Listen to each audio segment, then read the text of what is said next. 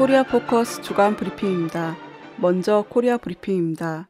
조선중앙통신은 7일 조국평화통일위원회 대변인 담화 우리 민족의 온갖 불행과 고통의 화근인 미제의 남조선 강점을 끝내야 한다를 보도했습니다. 담화는 미제가 남조선을 불법 강점한 때로부터 69년의 세월이 흘렀다며 최근 남조선과 국제사회에서 남조선 강점 미군 철수를 요구하는 목소리가 급격히 높아가는데 바빠맞은 미국은 괴뢰 폐단과 결탁하여 미군 기지 이전이니 미군 재배치니 연합사단 창설이니 뭐니 하는 노름에 매달리고 있다고 지적했습니다. 또 냉전이 종식되고 북남 사이에 자주통일과 평화 번영을 위한 선언들이 채택된 오늘에 와서 미군이 남조선에 남아있을 이유가 더는 없다고 못 박았습니다. 그러면서 남조선의 현 정권이 진정으로 남북관계 개선을 바란다면 친미 사대 정책을 버리고 미국과 함께 벌리는 모든 북침 전쟁 연습을 걷어치우며 미군을 남조선에서 철수시키기 위한 결단을 내려야 한다며 여기에 조선 반도 평화와 통일, 남북관계 개선에 근본 해결책이 있다고 강조했습니다. 조선중앙통신은 10일 대량 살육무기 개발에 빗긴 흉심이라는 제목의 논평을 게재했습니다. 논평에서는 지난 8월 25일 미국 알라스카주에 있는 코디아크 발사장에서 대형 사고가 발생하였다. 극초음속 미사일이 발사 시험에서 실패한 것이다. 미사일은 발사 후 4초 만에 폭발을 일으켰다면서 미국은 지금 군축의 막뒤에서 별의별 대량 살육 무기 개발을 다그치고 있다고 지적했습니다. 이어 세계 재패를 위해 아시아 태평양 지역 대국들을 군사적으로 압도하려는 것은 예나 지금이나 미국의 변함없는 지배 야망이라고 규탄했습니다. 계속해서 세계적인 군비 경쟁이 격화되는 경우 녹아날 것은 재정 형편이 한심한 미국이다. 미국은 제 처지를 똑바로 알고 분별 있게 처신해야 할 것이라고 비판했습니다. 노동신문은 13일 시대착오적인 대결 정책에서 벗어나야 한다는 제목의 글을 게재했습니다. 그래선 남조선 당국의 대결 정책은 북남 관계 악화의 근원이라고 꼬집었습니다. 이어 현 남조선 당국의 대북 정책인 신뢰 프로세스는 신뢰의 간판 밑에 대결 책동을 합리화하고 외세와 야합하여 동족을 반대하는 정치 군사적 공세를 강화함으로써 우리를 그 무슨 변화로 유도하여 체제 통일 야망을 실현하기 위한 불순한 각본이라며 대결 정책의 철회는 북남 관계 개선을 위한 첫걸음이라고 비판했습니다. 계속해서 이미 마련된 북남 합의들 7사 공동성명, 6.15 공동선언, 14선언을 무시하면서 대화와 협력을 운운하는 것은 어불성설이라며 대화를 하여도 남북 선언들을 이행하기 위한 대화를 하고 회담을 하여도 북남 사이의 불신과 대결을 실질적으로 가시하기 위한 회담을 하여야 한다고 강조했습니다. 또한 남조선 당국은 각계의 목소리에 귀를 기울여야 하며 오이사 조치의 해제와 금강산 관광 재개라는 실천적인 조치로 북남 관계 개선의 장애를 스스로 거두어야 한다고 밝혔습니다. 13일 조선중앙통신은 북의 인권 실태와 전망을 상세히 기술한 조선인권연구협회 보고서를 보도했습니다.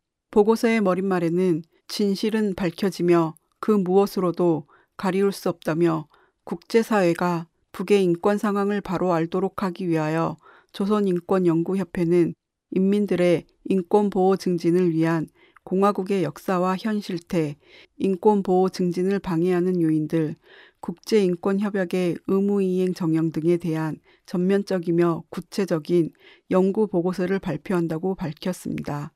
보고서의 구성은 북의 인권보장제도, 북인민들의 인권 향유 실태, 인권의 국제적 보장과 관련한 북의 입장과 노력, 북의 인권 보장을 가로막는 주요 난관들, 북에서의 인권 보장 전망 다섯 개 장으로 이루어졌습니다. 조선인권연구협회는 1992년 8월 27일 비정부적인 인권단체로 설립되었으며 북의 사회주의 제도화에서 인민들의 인권적 요구를 보다 훌륭히 충족시킬 수 있는 대책 문제들을 연구하고 실현하는 것을 기본 사명으로 하고 있습니다. 조선중앙통신은 14일 조국평화통일위원회 서기국 보도 제1074호를 게재했습니다. 보도는 지금 제17차 아시아 경기대회 개막을 앞둔 남조선의 인천에서 괴뢰호 전광들이 미국과 함께 그 무슨 인천 상륙작전 전승 행사라는 대결 관람극을 벌려 세인을 경악해 하고 있다고 밝혔습니다. 보도는 평화와 친선의 이념 밑에 진행되는 국제체육마당에서까지 전쟁과 대결의 광풍을 일으키며 돌아가는 자들과 어떻게 평화와 화합을 이룩해 나갈 수 있겠는가. 우리의 아량과 인내심은 한계에 이르고 있다며 남조선 당국은 반공화국 대결 광란극이 인천 아시아 경기 대회와 북남 관계에 미칠 엄중한 효과에 대하여 심사숙고해야 한다고 경고했습니다. 이어서 남코리아 브리핑입니다. 군 당국이 북 잠수함의 탄도미사일 탑재 가능성을 공식 인정했습니다. 국회 국방위원회 소속 진성준 의원실이 14일 합동참모본부에서 받은 자료에 따르면 최근 북 잠수함의 미사일 탑재 가능성이 일부 식별돼 한미 공조 아래 정밀 분석 중이라고 밝혔습니다. 군 당국은 최근 북의 잠수함 탑재용 수직 발사관을 식별하고 이 같은 분석을 내놓은 것으로 알려졌습니다. 미국의 정치 군사 전문 웹진 워싱턴 프리비컨은 지난 8월 26일 북의 잠수함 발사 탄도 미사일 및 골프급 잠수함 보유 가능성을 제기한 바 있습니다. 북이 수직 발사대를 갖춘 3,000톤급 잠수함을 건조하고 이 잠수함에서 발사할 수 있는 탄도 미사일 개발을 마치게 되면 북의 미사일 위협은 새로운 국면에 돌입하게 될 것으로 보입니다. 북이 은밀성을 갖춘 잠수함에서 미사일을 발사할 능력을 갖게 되면 2020년대 초반을 목표로 구축 중인 킬체인이 무력화됩니다. 잠수함은 킬체인의 탐지 수단인 첩보 위성과 유무인 정찰기 등으로는 식별이 사실상 불가능한 것으로 알려졌습니다. 반전평화연대 준비위원회, 한국진보연대, 민주노총, 자주통일과 민주주의를 위한 코리아연대, 평화와 통일을 여는 사람들, 참여연대 등 각계 50여 개 단체들은 청와대 김관진 국가안보실장이 미국 방문을 이틀 앞둔 12일 청와대 인근 청운효자동 주민센터 앞에서 기자회견을 열고 정부는 사드 배치 수용 말고 평화협상 재개에 앞장서라고 촉구했습니다. 이들은 김관진 실장의 이번 방미는 한미 안보 협의회를 한 달여 앞둔 시점에 이루어지는 만큼 최근 논란이 되어 온 고고도 미사일 방어 시스템 사드의 한반도 전개 문제, 한미일 군사 정보 공유 양해 각서 체결 문제 등 한미 간 현안이 다뤄질 개연성이 매우 높다며 이같이 밝혔습니다. 이어 결국 한반도 사드 배치는 아태 지역의 미군 기지를 포함해 미일 본토를 지키려는 미국의 요구만 충족할 뿐이라며 한반도에 사드가 배치되면 한국은 미국 MD 체계의 정보와 작전, 전초기 기지가 된다고 비판했습니다. 이들은 국방부가 사드 배치와 관련해 사실상 동의 입장을 밝혀왔지만 북탄도 미사일의 주종인 단거리 탄도 미사일은 애초에 사드의 요격 대상조차 아니기 때문에 사드 배치는 안보 효용성은 없는 반면 주변 국가의 갈등을 고조시켜 안보와 경제에 큰 부담을 안길 것이 자명한 만큼 정부는 주한미군의 사드 배치를 결코 수용해서는 안 된다고 강조했습니다. 국가정보원 불법 대선 개입 사건에 원세훈에게 집행유예가 선고됐습니다. 서울중앙지법 형사합의 21부는 11일 공직선거법 및 국가정보원법 위반 혐의로 기소된 전 정보원장 원세훈에게 징역 2년 6월에 집행유예 4년, 자격정지 3년을 선고했습니다. 초점이 됐던 공직선거법 위반 혐의에 대해서는 재판부는 정치관여 행위를 한 것은 인정되지만 공직선거법상 선거 개입 혐의로 인정할 수 없다며 모두 무죄를 선고했습니다.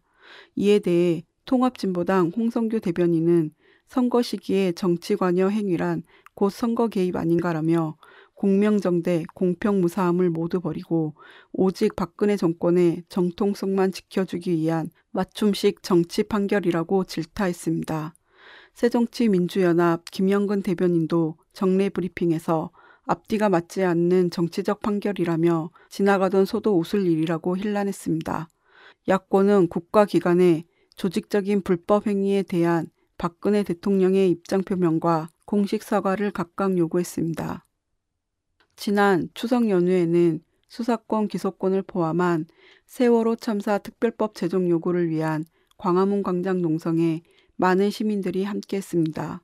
세월호 참사 가족들은 지난 8일 안산의 세월호 참사 희생자 합동 분향소를 찾아 가족 합동 기림상을 마련했습니다.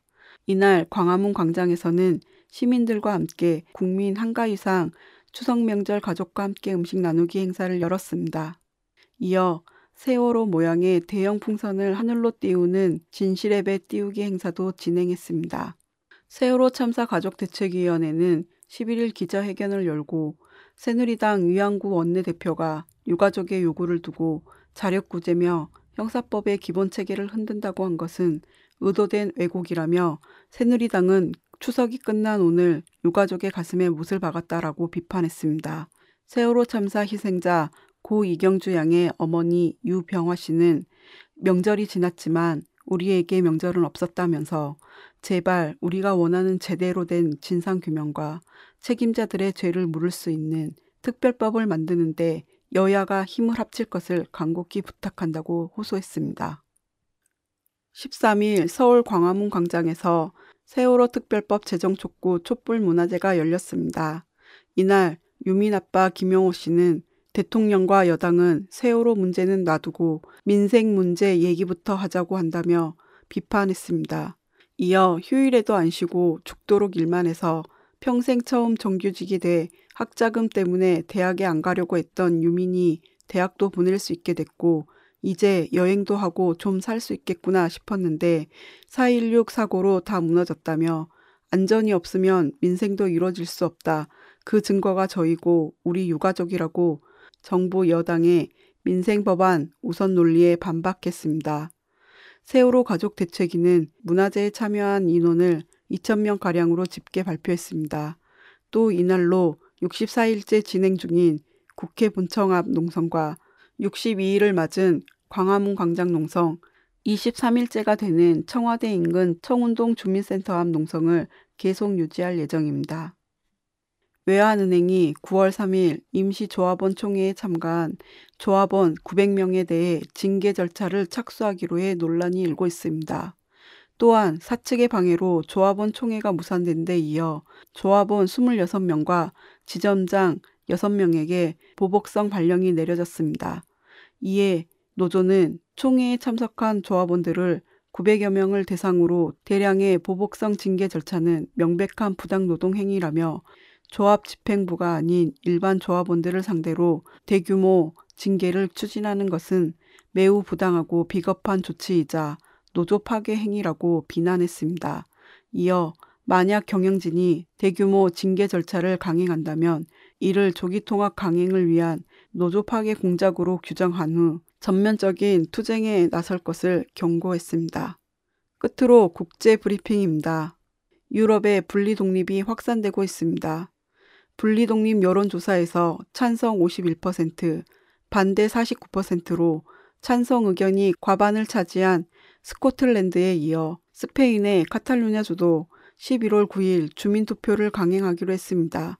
하지만 스페인 정부는 카탈루냐주가 전체 인구의 16%, 국내 총생산 GDP의 20%를 차지하고 있기 때문에 분리 독립을 절대 허용할 수 없다는 입장입니다.